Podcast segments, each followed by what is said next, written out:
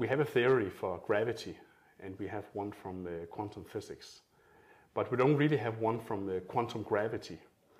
And uh, one of the problems, as I see it, is gravity is extremely weak force, where quantum physics, we have a lot of experiments here on Earth that we can easily explore the quantum world. Um, physicists like uh, you are exploring the aspects of quantum gravity by looking at black holes. Can you explain why black holes is the place to perform these Gedanken experiments? Yeah, well, I, first, I fully agree with you that, I mean, I think the major challenge for theoretical physics in this century is to come up with a quantum theory of gravity. We have general relativity, which is an extremely successful classical theory of gravity and explains, well, a remarkable array of uh, things from solar system experiments to gravitational waves to black hole coalescences observed by uh, LIGO. So there's ample reason to think it's correct, and also the expansion of the universe and properties of cosmology. So that's incredibly successful. We have incredibly successful quantum theory of fields that basically explains all phenomena observed in accelerators. But we don't have, we haven't been able to put them together. I mean, uh, gravity clearly also must satisfy principles of quantum mechanics, and the standard model is, of field theory is certainly incomplete without including gravity. So, I mean, one of the things one, one could approach this by trying to write down a grand theory that does everything, but another way of approaching this issue is to look at, try to look for phenomena Uh, where both gravity and quantum mechanics play a role, and analyze what's going on there and try to get some insight into the kinds of features that quantum gravity has. So that's, I haven't been attempting, I mean, if I had some good ideas, I would attempt, but I haven't been attempting to write down a grand theory of quantum gravity. I don't know how to do that, but uh, You know, I do know a little bit about black holes. I do know a bit about quantum field theory and quantum mechanics, and uh, thinking about situations where both of them play an important role. Uh, well, then if it's certainly going, interesting to yeah, do. Yeah. So if you're going into the universe and and, and, and and look like or look at where a quantum gravity theory would would actually play a role, or where it could show up, you know, that would be maybe the Big Bang, and then you would probably have black holes. Um, do you have anywhere else in the universe where you're thinking we are seeing something where we need quantum gravity to explain it, or are we only uh, in these extreme uh, you know, cases of black holes and Big Bang where, where, it, where it would play a role? Yeah, well, I mean, I, so classical general relativity predicts mm. the presence of singularities, and the primary ones are are the ones you mentioned, the singularity at the origin of the universe, the Big Bang, mm. and it also predicts singularities within black holes. So those singularities are clearly places where one would expect classical general relativity to break down and where quantum phenomena would play a role, uh, quantum phenomena in gravity. But, you know, there may be much smaller and more subtle effects uh, that, you know, occur in less extreme situations. Uh, you know, but there's no there's no obvious. Uh, well, I mean, an interesting thing to do is to look at phenomena where both quantum theory and gravity play a role. We, you know, have a good idea of what if. Space-time is nearly flat, and the deviations from flatness, the effects of gravity, in other words, are very small, then one could make an approximate quantum theory so that kind of, of brings gravity to, yeah, exactly. and, so. and see what that predicts. Yeah. Uh, and there will be quantum effects that could, in principle, be seen, but they're probably not going to tell us a lot about the most interesting things of, uh, you know, like what really happened at the Big Bang or what is really going on at the singularity inside a black hole and, uh, you know, other things related to that, but they'll give us, you know, some indications of what quantum theory mixed with gravity is. So what you're so what you're saying is that right now we don't, as everybody knows, we, we don't have a theory for quantum gravity, but we are still able to mix the two things in the weak regime, say, you know, yeah. quantum physics in, you know, weakly curved space-time. So if we if we consider that problem, then I know that that, that has been worked out very close to black holes, right? The horizon of black holes. And that's, you know, for, for many people think that black holes are completely black, but that's not really the case when you take into account this, this coupling of the quantum physics with, with the curved space-time. Could you uh, explain well, that? When the, so like if you think about Hawking radiation yeah. and, and some of the other things that, that brings us to black holes as laboratories. Yeah, well, one of the, I think, most interesting developments in physics, and but certainly in general gravitational physics in the last fifty years was Hawking's discovery that there would be spontaneous particle creation outside of a black hole. So that's not really violating the idea of a black hole. There's still nothing that is coming out of the black hole itself. Could you describe there, that in you know more but, simple terms? How that, how you could think about that? Uh, Yeah, well, there are there are particles being created near the horizon, but outside of the horizon of the black hole. So in the observable to us part of space-time, and some of those particles can then escape and propagate out to us. The that's remarkable in itself, but even more remarkable is that the nature of the radiation that comes out to us from this particle creation is just like the kind of radiation that you'd get from a hot body. Well, the black hole is very cold, but the nature of the radiation is the the kind of radiation that you get in what's called thermal equilibrium.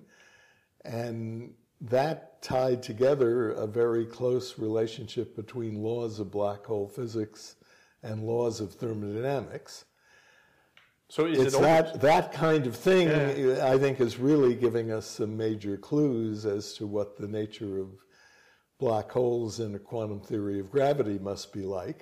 So but what actually came first, like the thermody thermodynamics picture of the black holes, didn't, like, people thought about this before Hawking made his... Made his uh, yes, or, it's or, quite or, or remarkable. Or was it at the same time? Or? Uh, really, several years before Hawking's mm-hmm. discovery, uh, it was found that there were certain laws obeyed by black holes that you derive using Einstein's equation of general relativity, so nothing, anything like thermodynamics or statistical mm-hmm. physics.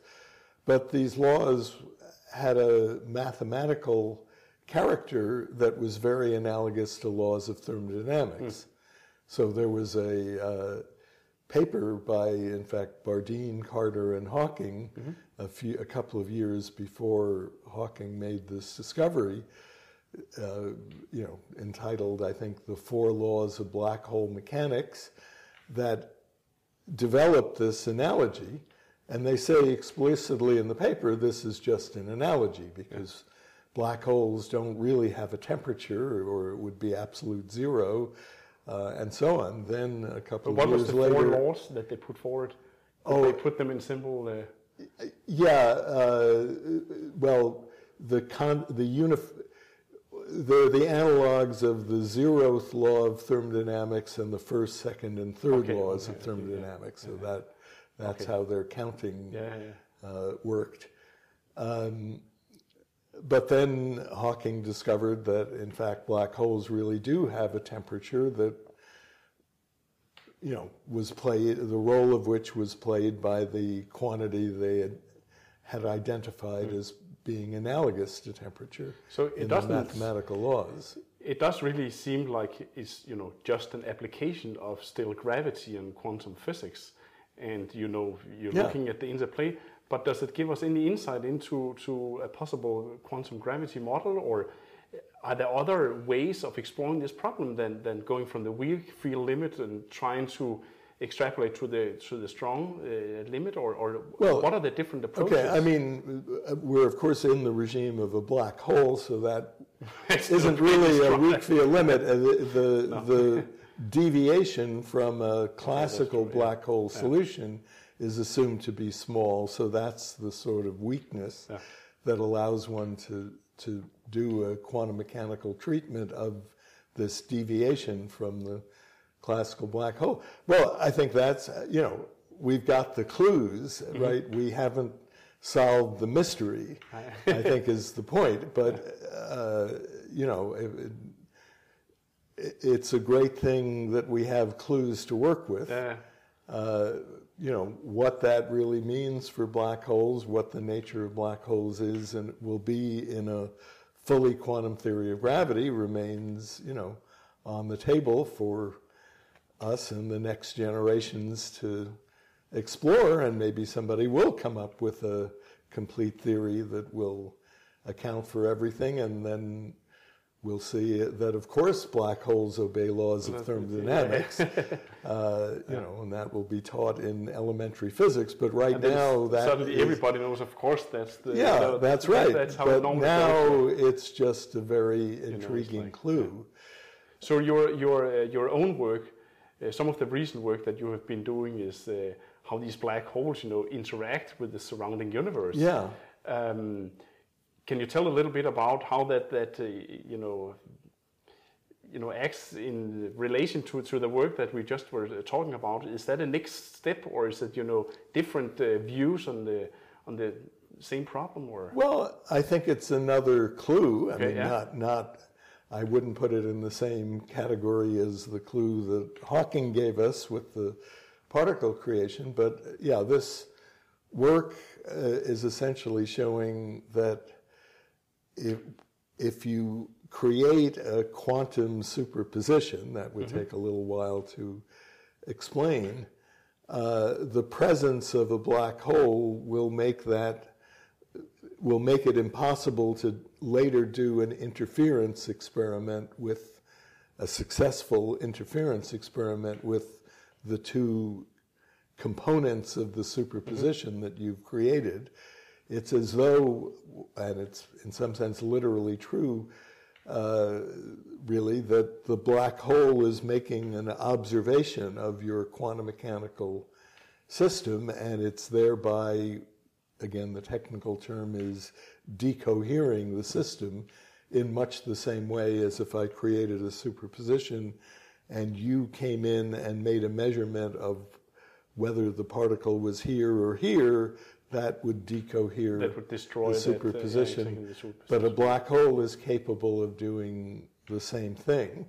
In a is it, way is it only that, black holes, or like I can imagine other things that are also oh other things these, yeah uh, everything or, that interacts and over time would causes be able to, yeah. well anything that causes dissipation would also uh, and you know experimental uh, mm-hmm. I mean real experimentalists as opposed to Gedanken experimentalists, which is what I am. Uh, you know, very much have to isolate their system f- if they're doing a quantum mechanical experiment. They have to isolate it from the environment to prevent the environment from uh, performing decoherence. But the decoherence that the black holes do is a kind of very intriguing, simple, and calculable decoherence that, well, I certainly find quite intriguing. It's, it, black holes are by no means unique in being able to do the decoherence, but I would have, before the, this recent work, would have thought of black holes as kind of completely inert objects that wouldn't yeah. register any information about what you're no, no. doing in your laboratory experiment mm. and would not play any role in decohering your quantum system. So if we're now we're talking about black holes, which are you know very astrophysical objects around us, and we see them in gravitational waves and so forth. if we are, you know, thinking about other very extreme phases that our in our universe, as we talked about the Big Bang, um, are there phases during the Big Bang where you, where the things that we just talked about, you know, are created or manifest as things that are, you know, growing up to be part of the universe that we see today? Like, I mean, if we think about in in inflation, you know, the, the like one of the, you know, standard way of thinking about this, that you have these quantum fluctuations that they're yeah. blown up, you know, or very right. short, you know, very rapid expansion. Um, some of the things that you're talking about here, do they blow up in the same way and manifest as as the some of the things that that we can see today, or? Yeah, well, in fact, I mean, the phenomena that occurs in inflation, this yeah. is actually quite analogous to the phenomena that occurs in the Hawking effect with particle mm-hmm. creation by black holes. They're, I mean, they're not the same thing, but there's there is considerable similarity mm-hmm. in the way there's effectively particle creation that goes on, you know, in this case from the expansion of the universe. In the black hole case, from the you know behavior of the quantum fields near the horizon of a black hole. So again, that is probing some well yeah. some quantum phenomena in a gravitational context. The expanding universe is mm. very much a gravitational context. It's not, although inflation would be probing the extremely early universe compared to other things we can observe. We can observe, you know, microwave background. Mm-hmm. We can observe, uh, you know, helium synthesis, things mm-hmm. like that, uh, or, or the effects, the, the helium that was synthesized in the very early universe. The inflationary picture is going back much, much further, but it's not getting us all the way back to the Big Bang and telling us that, you know, about what the quantum gravity mm-hmm. nature of the singularity is, or at least it's not. Maybe it will be telling us that, and maybe, I mean, that's another clue, really, but right now it remains a clue rather than mm-hmm. a, you know, it implies that the Big Bang must have been like this or like that. Mm-hmm. So if we are taking out, you know, a bigger view here, then uh, for many of the other things like quantum uh, physics and, and, and general relativity, um, there has always been a comp- like a, com- a component of op- op- of uh, observations, right? You know, Einstein's theories, you can easily observe, yeah. like, you know, the bending of light, or, you know, by, by the sun first, you know, the, the, the bending of the starlight around the sun, and you can now see it in gravitational waves and stuff like that. So this this quantum gravity, some of the things that uh, that you are talking about, will they in the far future only live in these Gedanken experiments, or do you see um, potential ways of observing this, or, you know, lucky observations, or maybe something in collision of black holes? Do you hope that will happen, or you only see a path that is keep thinking about these uh, these uh, experiments? Yeah, well, uh, the collision of black holes, uh, that sounds like something, but again, the singularities are deep within the black hidden, holes. Yeah, yeah, exactly. And yeah. even during a collision of black holes, I mean, there well, will be yeah. some very dramatic and interesting things going on in with the singularities for sure, but it's all hidden from us. We don't still. see it. Yeah. So that's not likely to provide no. us, I mean,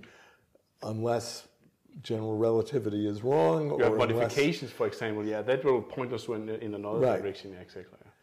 Right. But, uh, I mean, there are tabletop real experiments that people are certainly talking about doing and uh, might well be done, you know, in the next five years or ten years, where, again, you have quantum mechanical, you know, what would normally be described as quantum mechanical systems, but they are uh, interacting gravitationally, and the gravitational interaction is, well, again, the terminology used is mediating entanglement mm-hmm.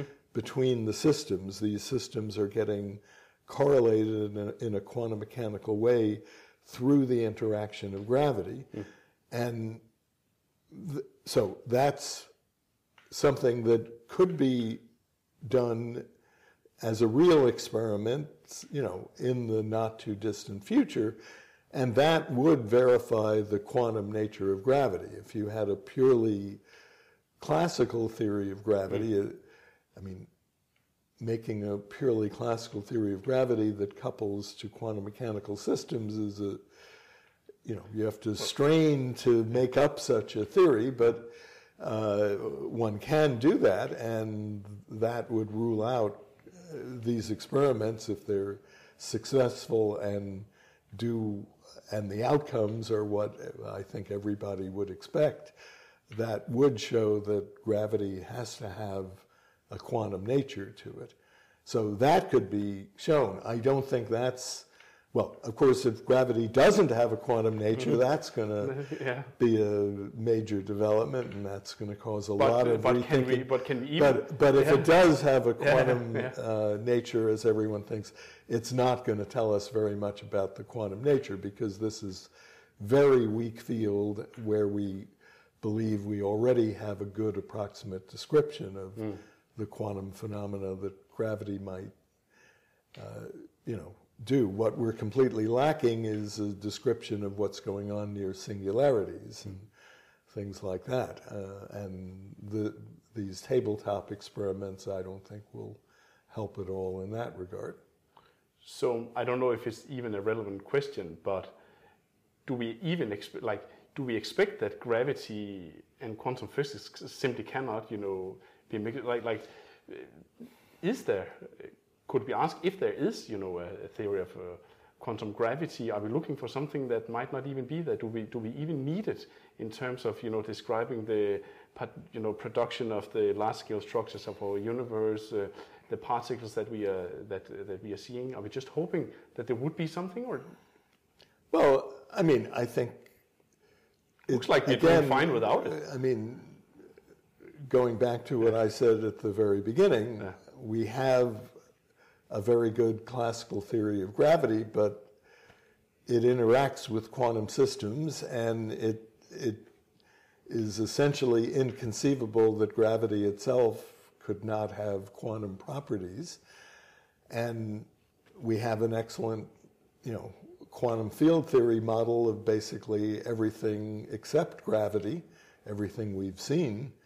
Uh, but, you know, gravity has to be included in that. So there has to be some theory that is merging the two in some way. Now, maybe that theory is going to look very different from classical general relativity and very different from quantum field theory as we know it. I mean, that is a genuine possibility. I mean, uh, uh, but...